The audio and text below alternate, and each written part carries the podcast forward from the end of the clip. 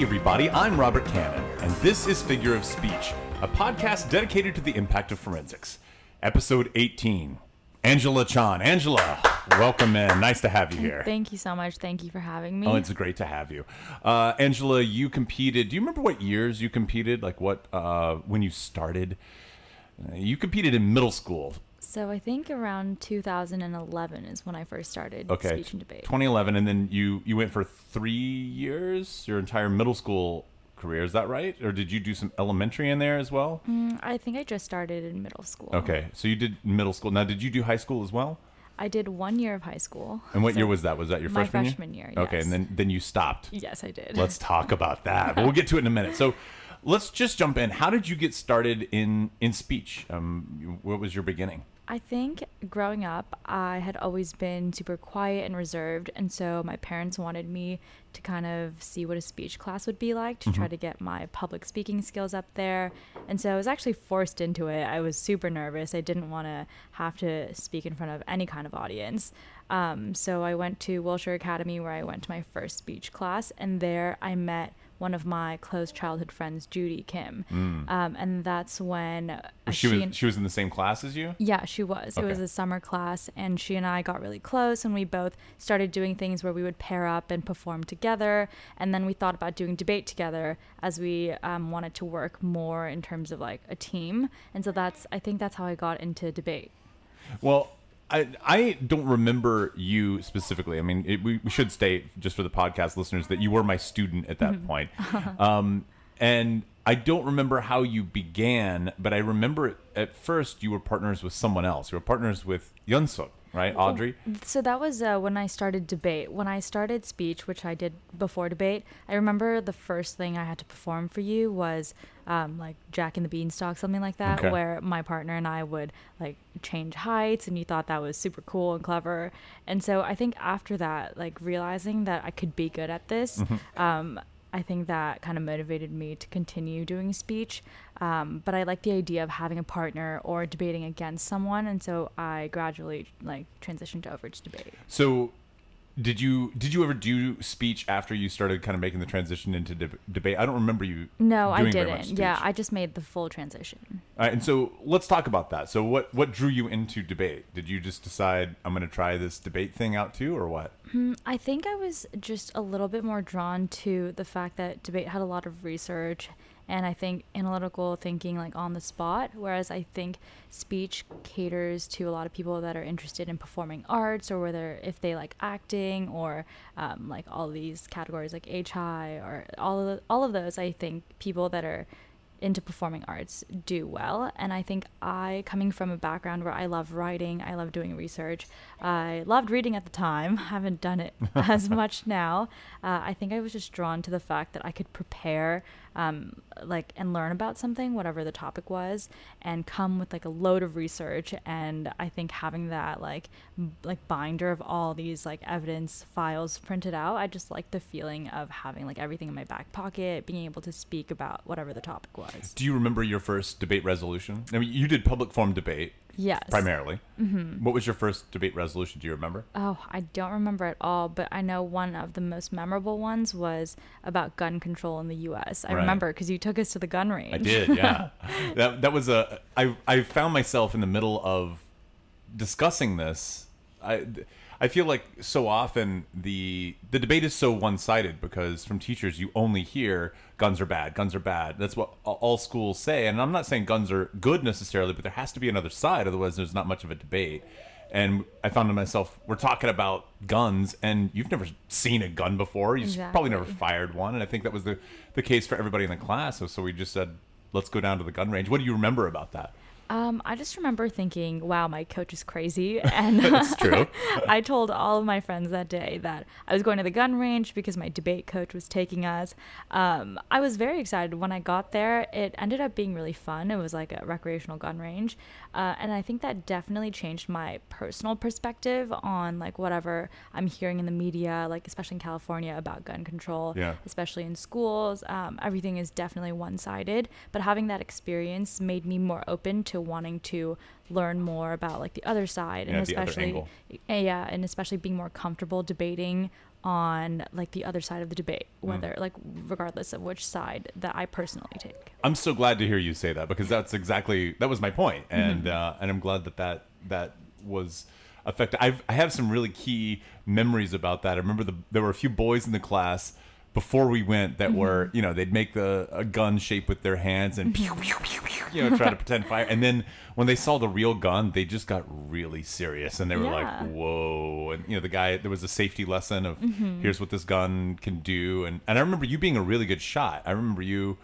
you you I think were one of the better better ones, if not the best in the uh, of the class of in terms of I your do accuracy. remember. So I remember like I still have the sheet that I was firing at, Mm-hmm. and I like managed to get all my shots onto the like somewhere on the target. Yeah. So I thought that was pretty incredible. I do remember like everyone being so scared. The poster that was up there that I still remember. It said like if you if you aim our gun at anyone, like we will aim our guns at you. Yeah. I remember that. it was so scary walking in there. Well, I mean, you get some crazy people that go to those gun ranges, you know, and all it takes is somebody Yeah. to, to take a weapon and, and turn it, and Mm-hmm. you know, it's a tragedy. But that's not a real good place to try to try to pull something like that. Yeah. Um, it's so funny that you remember that. I, that that's a really fond memory for me, Mm-hmm. um, as well the whole class. So, we we went to the gun control debate. Do you remember how that went for you? Um, honestly, I don't. I think like I don't remember any of the specific results from any debate tournament, but I think overall what I remember of debate was that especially in middle school was that my partner and I would always rank or we did pretty well just because of the pure amount of research we had done um, how prepared we were in terms of printing out all like the evidence having it to show to the other side and i think that because my partner and i whether it was like um, Yunsuk, who goes by audrey now or judy um, we because we were always friends and also partners it helped for us to always be on the same page whenever like the opponents would talk uh, bring up a counter argument we would know which one of us would take that one um, we always had someone who was always the first speaker versus the second speaker because we would tailor that to our strengths so i think it was And you kind of did both, right? Didn't you? You did constructive and rebuttal speaking, as I recall. So with Judy, I was mainly the rebuttal speech. Right. So I remember she was really good at like introducing our arguments. So we always had it that way. And with Yunsuk, I was, I think it was mostly the like the first speaker, but we did. Um, that was when I was like still learning which one I was better at. So I think we like switched off. Maybe like on, if we're doing pro, I'll be rebuttal. If we're doing con, you be rebuttal kind of yeah, thing. something like that. Because I think each one is hard in its own way. Like Yeah. the first speech, it's that's how your team's going to be remembered. Yeah. But it's also you get to prepare it. You have time to make sure that like your speech sounds exactly the way you want it to be. Whereas your rebuttal, you can kind of like have half a speech prepared, but then you have to just think about what the other side is going to be saying.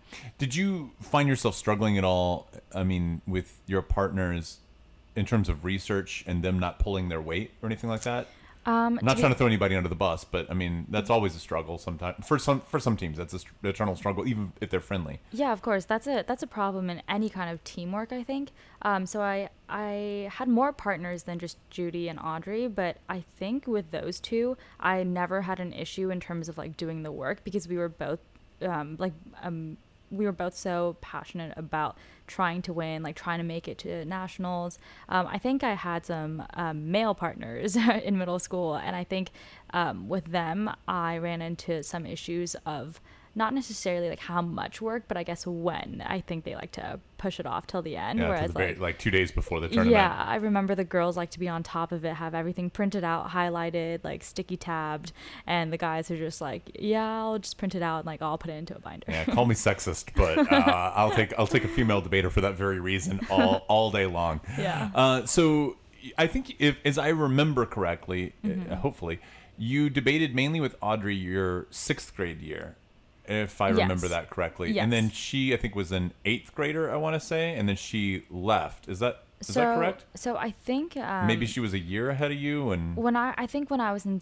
when I was in sixth grade, she was in seventh grade. Okay. But yeah, so eventually she ended up graduating um, while I was still in the, like in debate. Mm. Yeah. and then I, and that might that makes sense because I think That's she, one I. She went in went to. LD to nationals Mm-hmm. her seventh grade, her eighth grade year, which would have been your seventh grade year. Uh-huh. And I think you and Judy went to nationals together as partners. as, Is that as correct? public forum. Yes. Right. and then your eighth grade year, Mm-hmm. you transitioned over into Lincoln Douglas. So what was that like? Walk us through that. Um, it was definitely scary because I think just having a friend and a partner and like your, I guess just your peer with you to walk into that cold room is just really reassuring because um, that's just like when you see the judge. No, like I guess they were high schoolers or college students then who are not scary now, but then they were just like really like big and scary. The other team, they all had their nice briefcases, and so just having a partner you can talk with um, in the scary room was always reassuring. So being alone. Um, I think I was definitely more nervous going into rounds, um, but it was also nice because I knew what I could set the pace of how I wanted to do my research, how I wanted to organize things, and I would never feel that like oh my partner should have said this or like oh man i'm not pulling weight for my partner so i think it was different uh, good and bad I remember ways. you coming to me. I, I guess it would have been the beginning of your eighth grade year, saying, "I think I want to do LD," Mm-hmm. and our our academy doesn't really focus on LD too much. We mainly just do public forum. Uh, Mm-hmm. and then when you came in, I was kind of like, "Well, we can. Mm-hmm. Uh, it's just a little different." And I remember us talking about that and being like, "I'm not sure if this is going to stick." And I remember you really Im- impressing me with your your dedication, your research, and I felt like I, I felt like every after every tournament, I was like, well, that's probably going to be the end. That's probably going to be the last time she debates. And then you kept coming back, going, no, I'm going to do this again. I'm going to do this for the next tournament. And we'd have a few private sessions, as I recall, like Yeah, uh, yeah, a few private true. classes, uh, and then you would come in fully researched on stuff and just like, yeah, I got all this information. I'm going, wow, you're you're really on top of it. You've you've always been someone who impressed me with your dedication of research. Um, and I want to I want to walk through. There was one resolution, and it kind of coincided with some other research that you were doing for a school project. Do you remember that? oh god It was like national security, and I think you had you had interviewed oh, somebody. yeah so for my eighth grade um, i went to palms middle school and in your eighth grade you have a final project called the iSearch research project and it's basically a year-long thing a topic of your choice and i had chosen national security um, and terrorism. And so one of my like primary sources was an interview with the, a former cia agent. Um, and so i remember like having a really long interview with him at a starbucks and him just telling me all these personal stories that i was able to kind of use to think of new arguments not necessarily use them as a source but i think being able to talk to someone who is literally Knowledgeable. yeah exactly who had worked in the field that you're debating on gives you a lot of insight into the kinds of arguments you can raise the kinds of i guess um, counter arguments you can make because I think in topics of healthcare, gun control, like national security, it's really easy to make arguments that are really out there, really bold, and sometimes students forget like the emotional or like the human impacts of those arguments or those solutions, and so it was it was really helpful for that. I think uh, what what you're talking about is so interesting to me. Of meeting somebody outside of the debate world, outside of academia in general, and picking their brain to help influence things uh, inside your world. And I feel like the debate community just doesn't do that enough. I mean, I think so much of um, the ideas that really are brought forth are based off of other academics, based off of what articles you can find on LexisNexis or something along that line, and then and you're kind of stuck with what you can search, but the the depth to which you can mine intelligent people and people who know things that you don't know, and it may not be uh, classified information. or Maybe it is classified information in your in your case, but they just have experiences that they're able to share, uh, and and in this case, it's a great example of that. I mean, I've I've, I've benefited so much from talking with. Um, with experts in the field, like when, whether I'm doing an informative s- speech or debate, or uh, even just doing like some uh, some interp. I think there's there's impact to your speech if you can talk to experts who might have an outside perspective and you're willing to listen and and adapt to that. So I think that's a, a really intelligent approach. I wish more debaters did that. Yeah, me too. I think research is something that a lot of debaters are really good at, but obviously that's very limited because we don't have all this time to be able to go to libraries and look at like scholarly books or so we're often looking at very short articles or just trying to increase the number of like evidence files that we have Mhm. and so we don't look at kind of like the the overall like big picture stuff because we're looking at like heritage foundation all these like little sources so i think it was just a really good way to incorporate just being able to talk to people um, get outside of just like a quick google search but debate has definitely shaped uh, my passion for research in general and it was definitely the starting point of being able to understand like how to do research in general I have a few specific memories. I want to I want to stroll down memory lane with you a little bit. Um, there's a few really interesting thoughts that come to mind when I think about you and your and your debate experience. One was uh, before nationals. This would have been your seventh grade year. Mm-hmm. Uh, we were you're doing public forum with Judy, and right before nationals, we had worked out to do a scrimmage with another school. We went mm-hmm. to another academy mm-hmm. and we went in, and their debate coach was very experienced and really knew what was going on. And we sat down and, and you debated their teams, and it was just kind of okay. We'll just get some some laps here with with somebody that's not just us, and bring in new arguments and fresh ideas. And I don't know if you remember this, but they had a specific way that they thought that the structure of public forum should go, mm-hmm. and where where and when arguments should be responded to. And it, mm-hmm. I disagree with that philosophically, but mm-hmm. I've always tried to to teach students you can't just go off of what your coach wants you to do. You have to adapt, right? And so uh, their coach was very experienced, and he was saying, "Here's what I want to see," and you guys debated, and then after the debate, I remember him saying to you, "Don't do it like that. Do it the way that I want it." And then you guys debated again, and what he was asking was near impossible because it was a time crunch. He was asking you to basically fit eight minutes worth of speech into a four minute speech, and you did it. And you, I remember watching you do it and being feeling so proud, and just watching him kind of go, uh, "Oh, yeah, that, yeah, that, that's how you do it," and him just being impressed. And he was someone who uh, was not easily impressed. and I remember stepping back, going, "That's my girl. There you go." Wow. Do you remember this moment at all? I don't. I remember the scrimmage, but I remember it being very nerve wracking because I remember that coach and him having like very particular like ways that he wanted things done. Right. I don't remember feeling very good, so that's a No, I, rem- I remember you nailing it because he asked you change, and you went okay, cool, and you just, you just changed, and you understood. I think I think uh, the the problem that so often we see in public forum is that.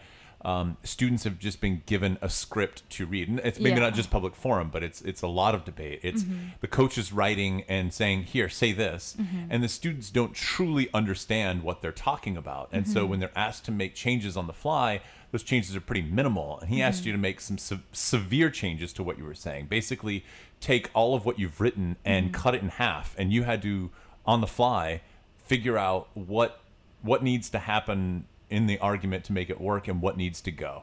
And you did that exceptionally well. And I remember him kind of kind of going, "Wow, yeah, that's that's exactly what you should do." And I remember him kind of yelling at his own team to be like, "Why can't you be more like her?" It's kind of I remember feeling very very proud in that moment. I also remember there was a really cool moment uh, when your your eighth grade year, um, and I talk about this a lot when I teach my classes uh, because I think it's a really it's a cool little moment. It's a snapshot. I came to watch. I remember it was your fifth round, and uh, and they had been power matching, and they had uh, kind of worked you up to this kid that was, I think he was from Texas, but he was pretty intimidating. Oh, and this was an LD. Do you remember Oh, this this I- round? He's he's blonde, kind of short. Yeah. Yeah. but and I remember before the round began, I remember sitting in the the room Mm-hmm. and you were kind of getting your files ready and everything. And I remember him he had this giant like case that he'd rolled with. they with bring him. like plastic boxes of evidence. Right. They don't do that anymore, right? Now it's all just laptops. But in his plastic box, he had all these books. Mm-hmm. Do you remember this? And he would pull these books out and like thump the books down on the desk Yeah. and he was trying to do it to intimidate you and i Mm-hmm. could see because i was looking at his face and he was like he would thump a book down and then look at you to see if you had noticed and you weren't you were just in your own zone Because their entire school does that. So I had seen that before. So Oh, it didn't yeah, it didn't scare me because I remember one of their other debaters had done that and I was super scared. But when they used the book uh, during the debate, they didn't like it didn't really make sense. i don't think they ever touched he never touched the book I, I remember looking like is he going to use this? And he didn't. Yeah, I yeah, I remember like I remember that happening, and I remember kind of laughing. Um, obviously, I was just nervous about the round in general, but I, that was not one of the things that would get me nervous. And I think you won that round too, as I recall. I remember feeling like uh, I remember you did really well, and I, I remember thinking that you won later on. And then that was obviously your that was your penultimate uh, round because that was round five, and I think you broke to octas after yeah, that. I broke to octafinals. and then you lost. I think you were second seed, if I rem- if I remember this stuff correctly. Uh-huh. It was. I think you were second seed. I think you. It was an upset. I think you lost to the 15th seed. It was a two-one split decision. Okay. Now, that's pretty well in, in, in, in yeah, enshrined in my I- brain. Remember that? Yeah. Um, but I, I remember a few things about that just because I remember. I think I was coming off of because it wasn't too long before that I had been competing, Mm-hmm. and I, I remember there was a moment in your round where, uh, in your in your octafine round, I had to pee so bad, and I was like, all right, I gotta go. Like I'm just I'm so uncomfortable right now, and I felt bad that I had to leave in the middle of your debate. Yeah. But I was like, I'm uncomfortable, and if a coach pees his pants, I think that's gonna be really really embarrassing. Yeah. Um, and I remember thinking, I hope they don't take this out on her. You know, I hope they don't like try to punish her because I had to go to the restroom Yeah. uh, or something like that. But um, but I remember being very upset about the split decision. And do you do you remember that moment? I mean, what Yeah, do you, what do you think about that moment? I think that I had I had prepared so much, and I felt really good coming out of just like the the prelim rounds. I guess. Well, you had just won state. You just Yeah, won yeah. California State before that. Yeah, so that had definitely given me a boost of confidence. But I also knew that Nationals was just on a way different team. Like Texas has some great debaters. Uh, so I think that coming in, I was more confident, um, especially after like the first couple rounds. But I remember that um, there would be some arguments that I had never heard of before, and I think that because I had done so much preparation, I was a little bit. It was a little bit of a crutch because I wouldn't think outside the box as much as I had wanted to. So if I hadn't printed out files for a potential counter argument that I had anticipated, then I would feel really flustered. And I think that is that might have been what happened during that round. Because I remember one of the rounds that I did lose was one where, um, like, I couldn't think of a counter argument because I didn't feel like I had the evidence to back it up. So I think that kind of like in that sense, over like preparation in general can kind of be, um, I guess like a like a I don't know a pitfall.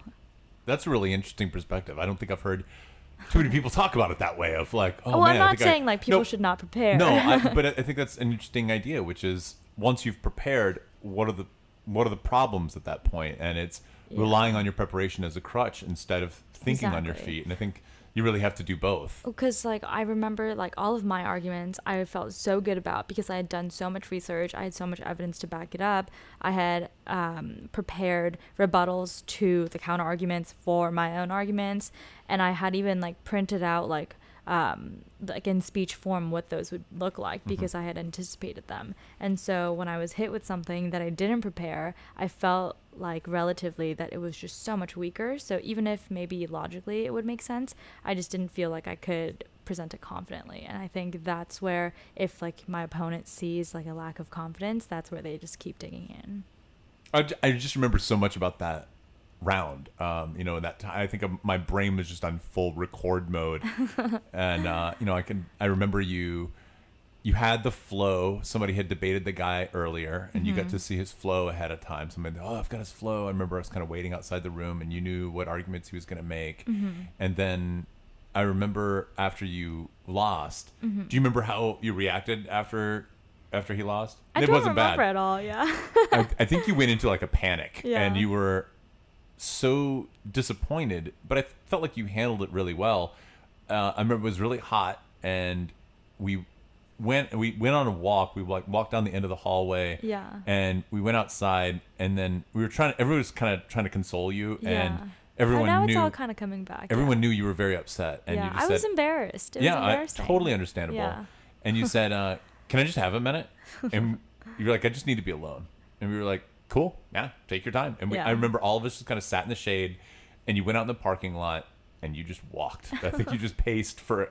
It was it was probably a good twenty or thirty minutes. It was a while. Yeah. And I was a little concerned, but I could see you. You know, it, Yeah. you weren't that far away, but you were probably, I don't know, uh, 200 feet away, and Yeah. you were just kind of pacing back and forth and just I think replaying it and just trying to assess that situation. And to me, I just thought that was a really I, I, I still think about it. I don't talk about that moment with my students very much, but I think about that as being a really kind of healthy way to deal with that sudden loss Yeah. and and that disappointment. You know like there's so many ways that that energy could come out in really destructive terrible ways. Yeah. and just taking some personal time and just and and really the maturity of you to say i need some time by myself. Mm-hmm. and cool. All right we're right here if you need us. We'll give you that time. And you did. You took that time and um, we were concerned. I think there were a couple people like should we go over and i'm like no just she said she wants to be alone. Let's leave her alone. I'm not surprised at all. I actually still kind of do that even today. Um, whenever something is really challenging or I go through something that's kind of difficult, I just want a little bit of time for myself. And what I do during that time is kind of just self pity because Yeah. I feel like sometimes when you get it from other people, it's frustrating because you don't necessarily like.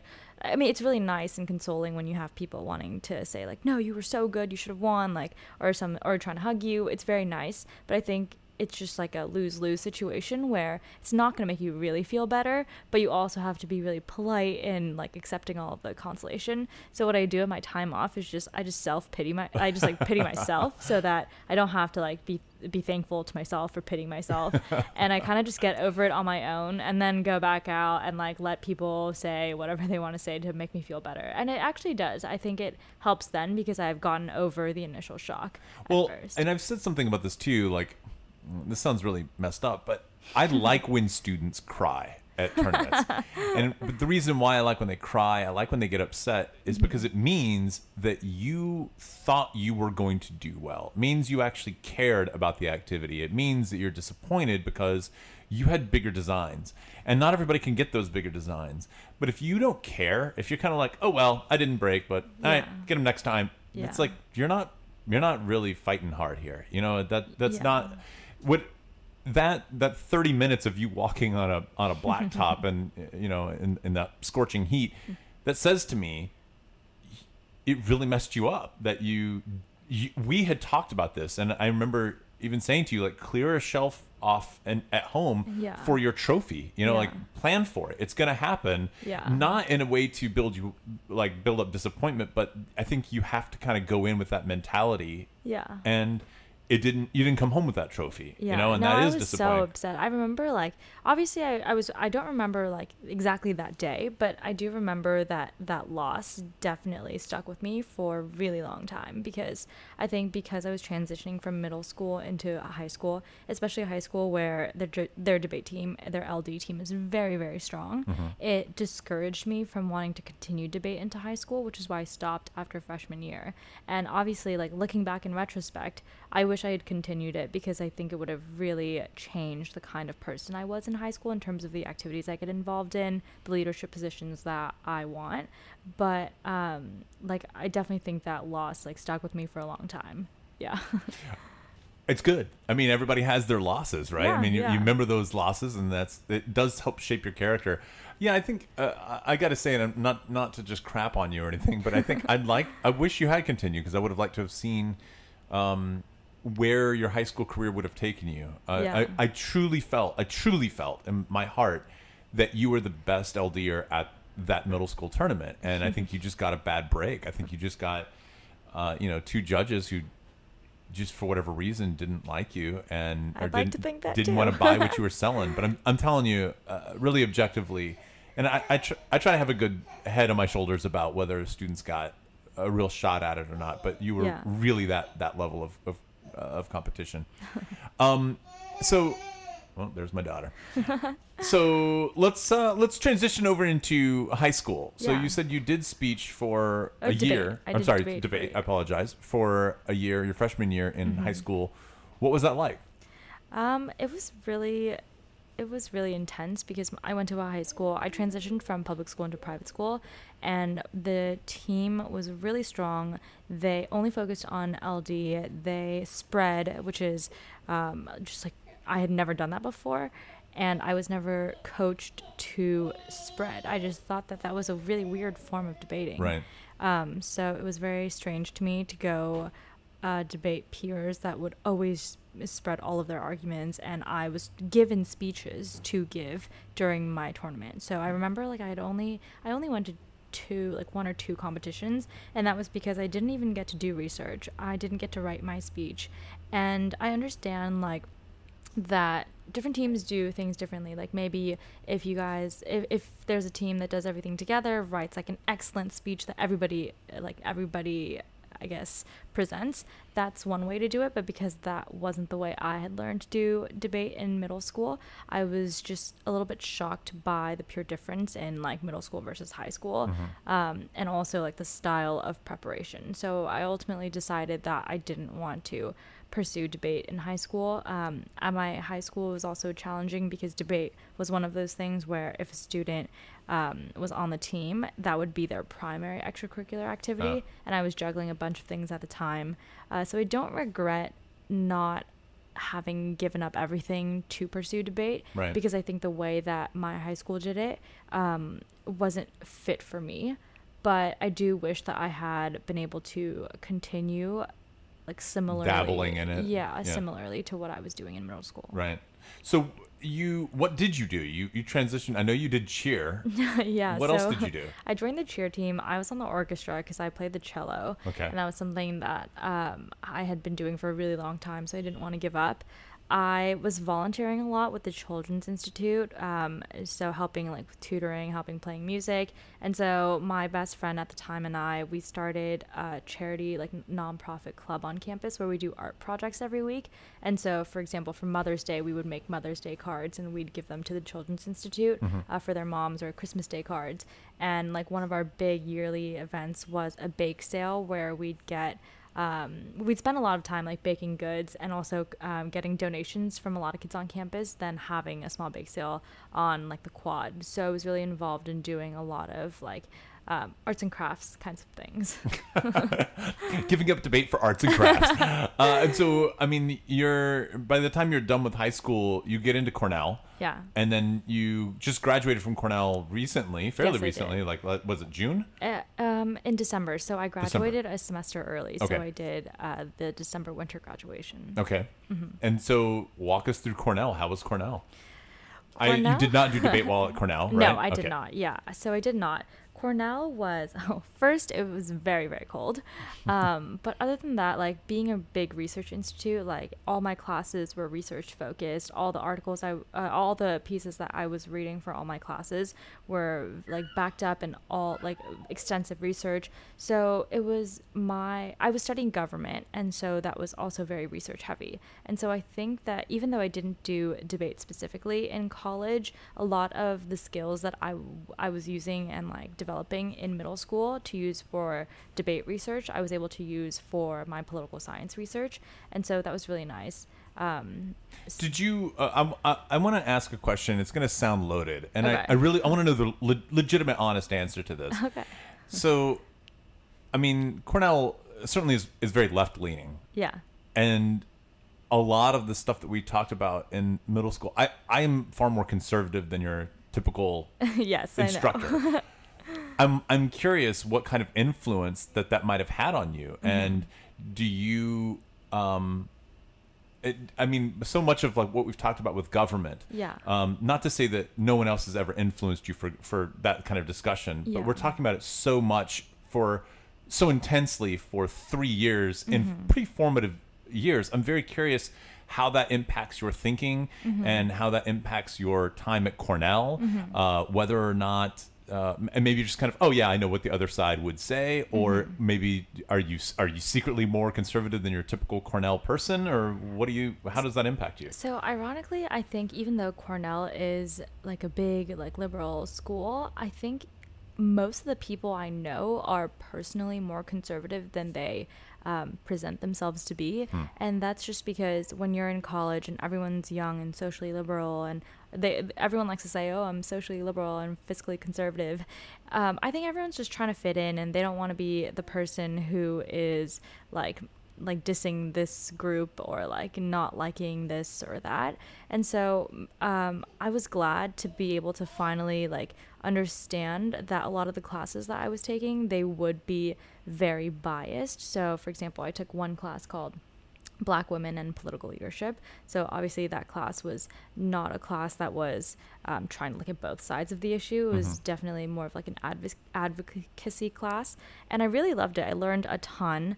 Um, but as one of two non-black students i felt that i couldn't really it was like a seminar class. I couldn't really speak as much as i wanted to because i didn't want to cross any boundaries. I didn't know if i would be crossing a boundary. And there was um, there was like another guy. He was white in our class for the first week and he had said something and someone commented back saying like yeah but you can't say that because you're a white male. And so after that point i just felt like i couldn't say anything. Um, it- so overall the class was really great but it kind of represents the experience that i had at cornell where most of the classes will kind of preach this one i guess like one type of thinking um, and so it wasn't until recently in my last semester I took a class called What Was the Vietnam War from a very, very conservative veteran who served in the Vietnam War. Hmm. And he was the only um, professor I had that wasn't like outwardly very liberal. Uh, so that was a cool experience. And Wow, I'm, I'm surprised that they let him teach. I know, I know. Kind of crazy. But Was I, he a professor there already, or was he a guest lecturer for a semester? He or? was he's a professor there already. Okay. So for like Vietnam studies, he's actually pretty like well known.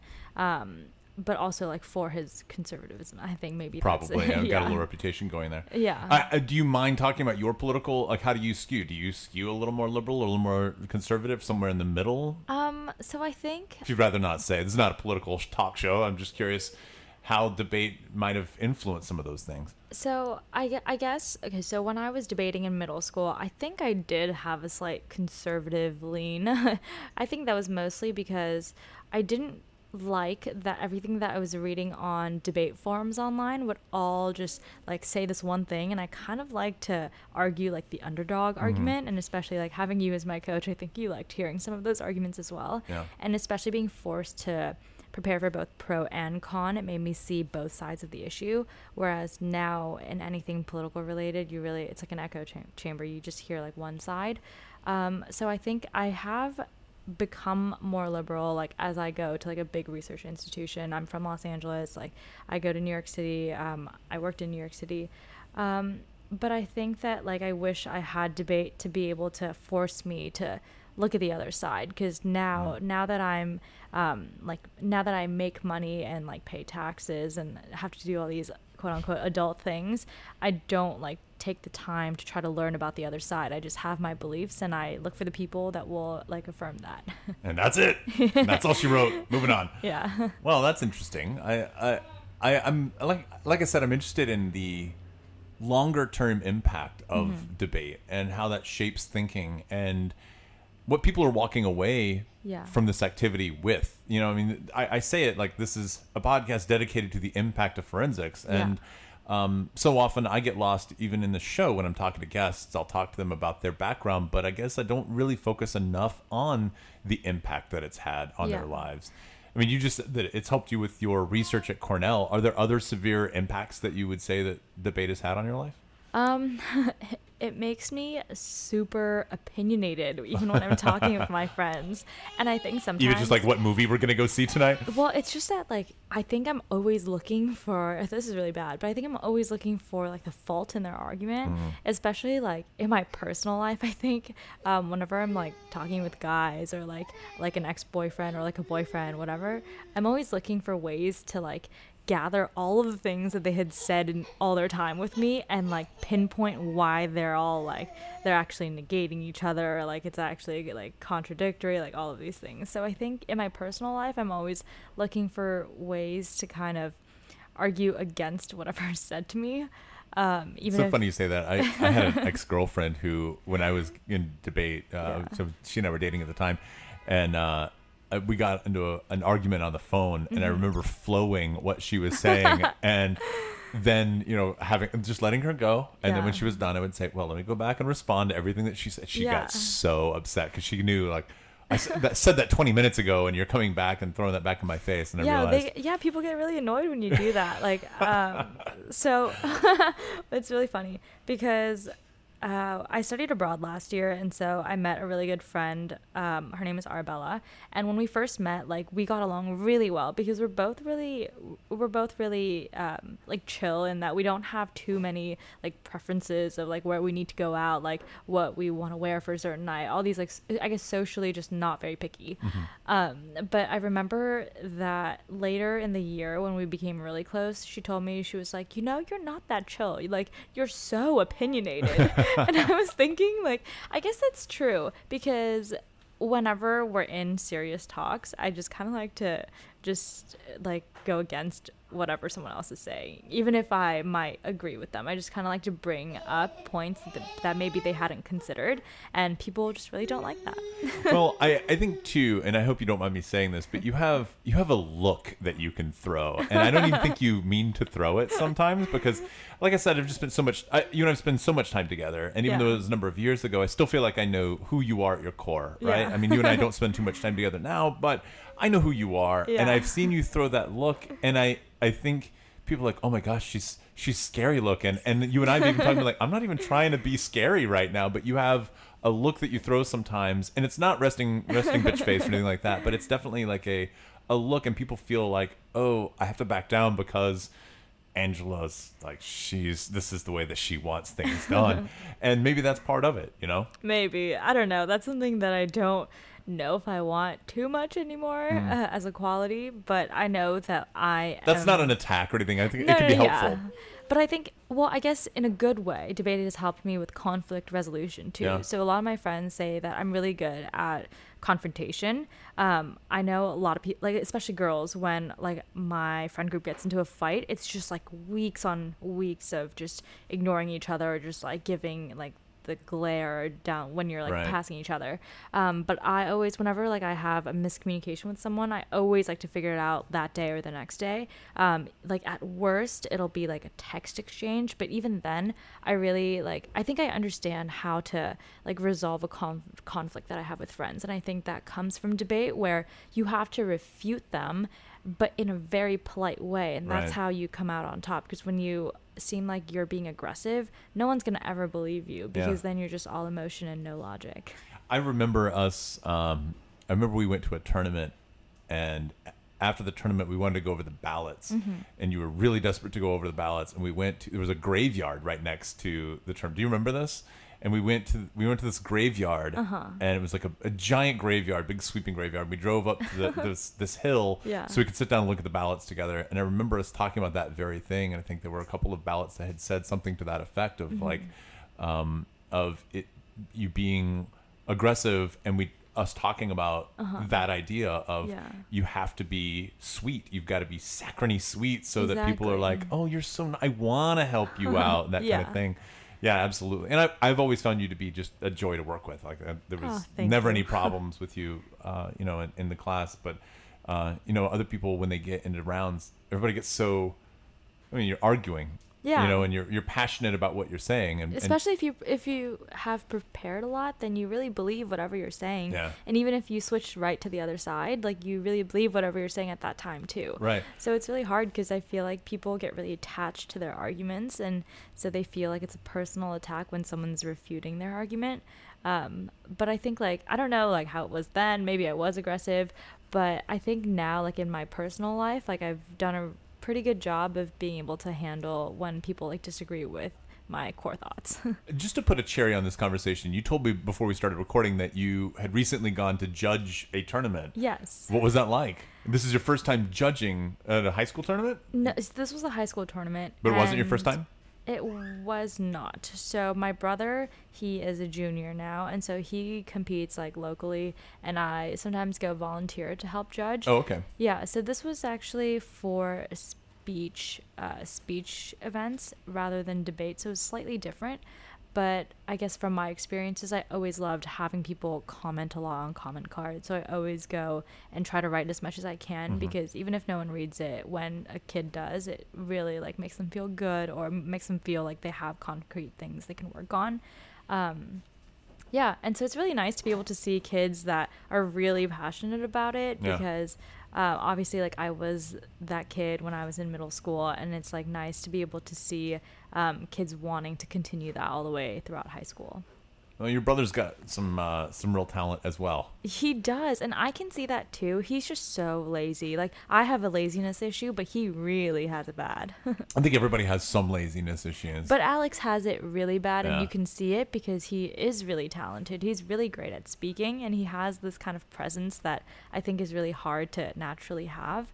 But it just he just he doesn't care. That's the issue. I remember he was in third grade and he was doing impromptu, Mm-hmm. and you were kind of helping him do some impromptu. And he went to a tournament, and he had not really rehearsed. Uh-huh. And he went to the tournament. I remember you were there with me. We were in the room, and he started crying before he even came into the room. He was Uh-huh. Yeah. just so upset. Yeah. And I remember us looking at each other like, "Well, that's what you get, man. You got to feel that that sting of not of you know not being prepared." yeah. Um, but you know he's he's gone on and had a very successful speech career. Yeah, yesterday actually what what's really funny was he did really well in his rounds and I think he he could have placed in the top 3, but I think what happened there was one huge mess up that happened in the first round. What happened was he chose the name Bessie Coleman and then he forgot the name because he was like, "Yeah, I didn't know who she was, but I didn't like the other choices. They were boring, so I chose this woman because she's probably important because she was given to me." And so I had a great speech about like centered around like defining a like a powerful woman in history. And then he said he forgot the name. And so when he was like, I was given the word, and he was like, oh man, I forgot her name. and so everyone laughed and everyone enjoyed it. He said it was, quote, a fire speech. But he just like, he, he- those kinds of things are just like, if you practice and like you know how to remember the name that was given to you on the piece of paper, like he could have done so and well. staying sharp. yeah. All right. Well, Angela, this is the part of the podcast where we move into these 10 survey questions that we ask everybody who comes on the show. Okay. So these are uh, the same 10 questions everybody gets asked. This is the final round. Are you ready? I'm ready. Let's do it. All right. Question number one Were you superstitious when you were competing? Yes, I think a little bit. How so? Um, I always liked wearing like certain outfits, and I thought that they would help me do better. I guess like in retrospect, that's not superstition. That's like actually true. Maybe, you know, there is some psychology behind that. Yeah. yeah. I there was uh, one guest that we had that said that he always wore a blue shirt, had to be blue, and if it wasn't blue, he, he wouldn't wear it. I, I remember like I just loved wearing like frilly or like colorful like kind of colorful blouses and like a neat black skirt because I felt like that would be memorable but also classy. Like I've seen some people wear like some bizarre colored suits and Yeah. that's just kind of weird to me. All right. Any other ways that you were superstitious? uh no, not All right. around that. Question number two: Who is the competitor you most admired?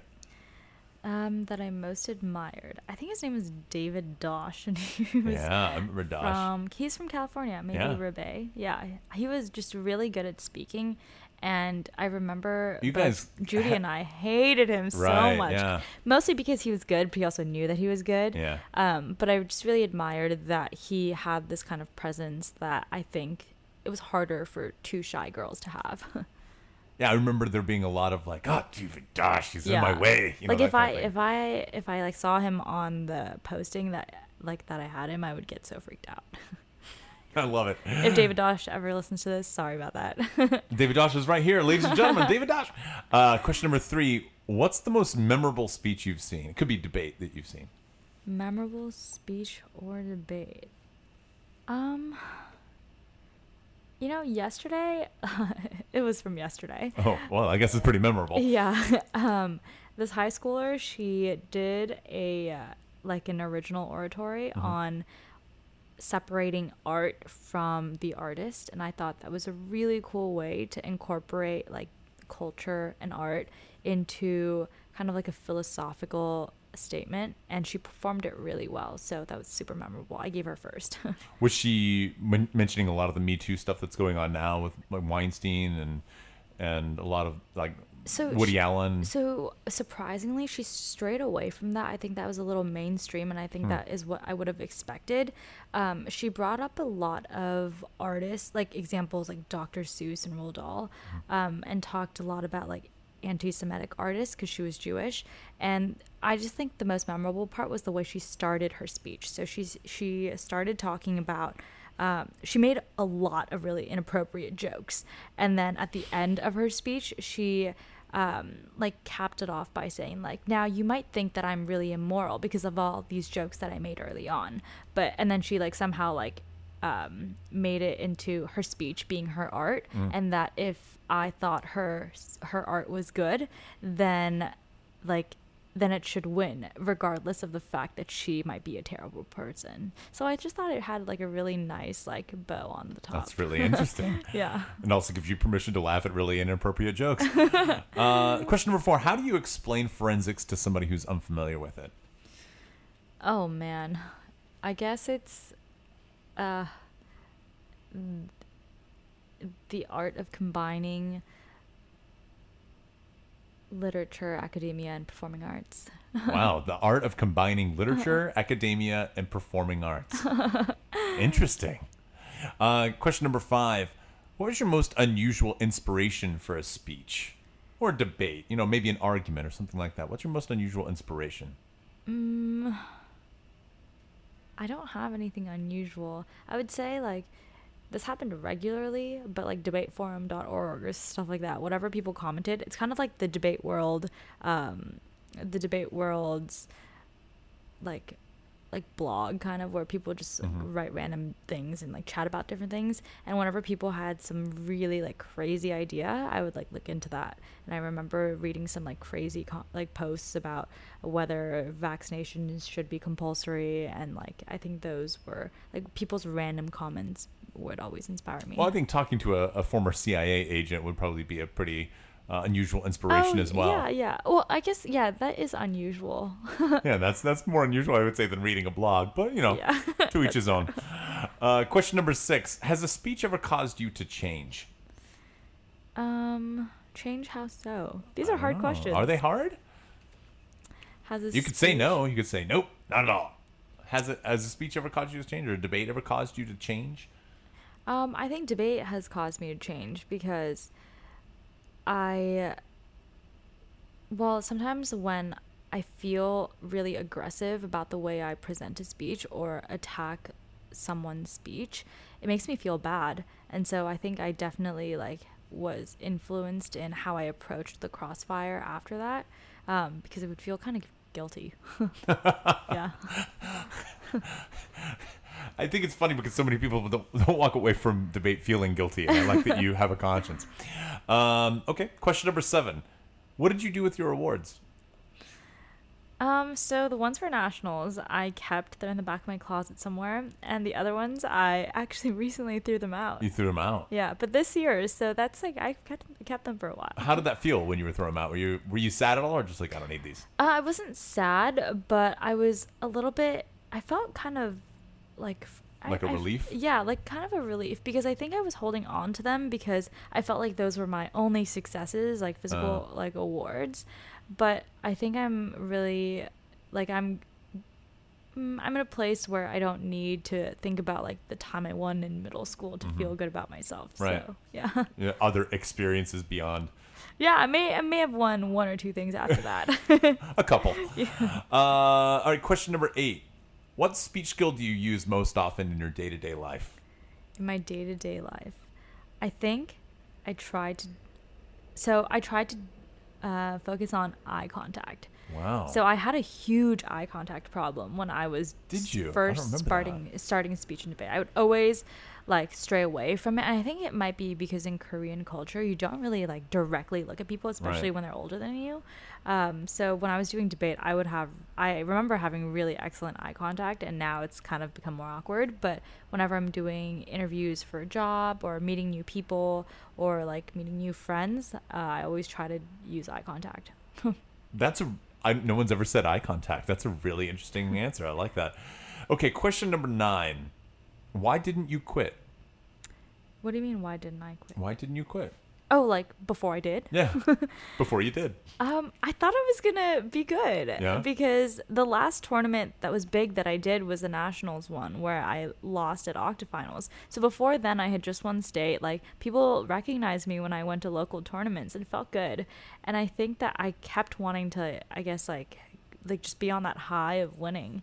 So I didn't quit. And when I did, I think I quit mostly out of fear that I would like fall like way rock bottom, and I didn't want to be at that point. I wanted to kind of quit when I was still like a national qualifier and like a state champion. when you still had the goods. Yeah, a Quit little bit of ahead. it. Yeah. All right, question number 10, and this is my my favorite question. Oh man, What's the best speech advice you've ever received? the best speech advice. I would say, hmm, this one's hard. Someone told me to write my own speeches, and I think that's the best advice because I have gotten speeches given to me or outlines where even if it's super informal where like I'm presenting to a group of students like ideas or like things we need to get done um, if it's given to me like I don't believe it myself and I think people stop listening. As soon as I start like writing my own notes speaking from those I know where everything is so that if my head kind of clears I can just speak my thoughts rather than trying to like look at the page of whatever was given to me Just kind of understanding what it was that you wrote, so it's a little bit easier to, to jump off the page. Yeah, and also I think it's like um, speech plagiarism too. You have to just own your own work and be able to defend it later, and it's hard to, harder to do that when it's given to you. That's nice. That's sweet.